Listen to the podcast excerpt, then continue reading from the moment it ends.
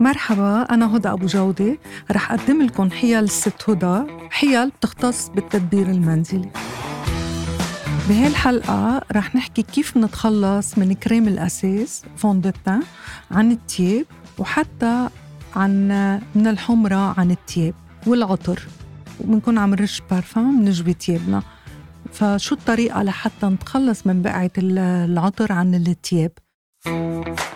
الطريقة إنه نحن نفركها بشوية معجون أسنان بدون مي نفرك بقعة العطر أو ال perfume بشوية معجون أسنان بلا مي ومنغسل القطعة دغري لكريم الأساس fond de teint لأنه مرات بيكون فيه زيت مكون تبعه فيه زيت ما بيروح بسهولة بالغسيل.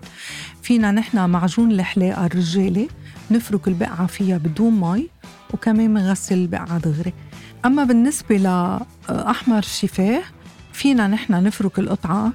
مطرح ما بنجوي مرات كتير بنكون عم نحط حمرة وبيقع على تيابنا. مطرح ما علم الحمرة على التياب نفركهم بمعجون السنان المهم يكون معجون السنان لونه أبيض ويكون كريم مش جل نفركهم فيها ومنحط القطعة دغري بالغسيل. شكرا لاستماعكم لحلقات حيل الست هدى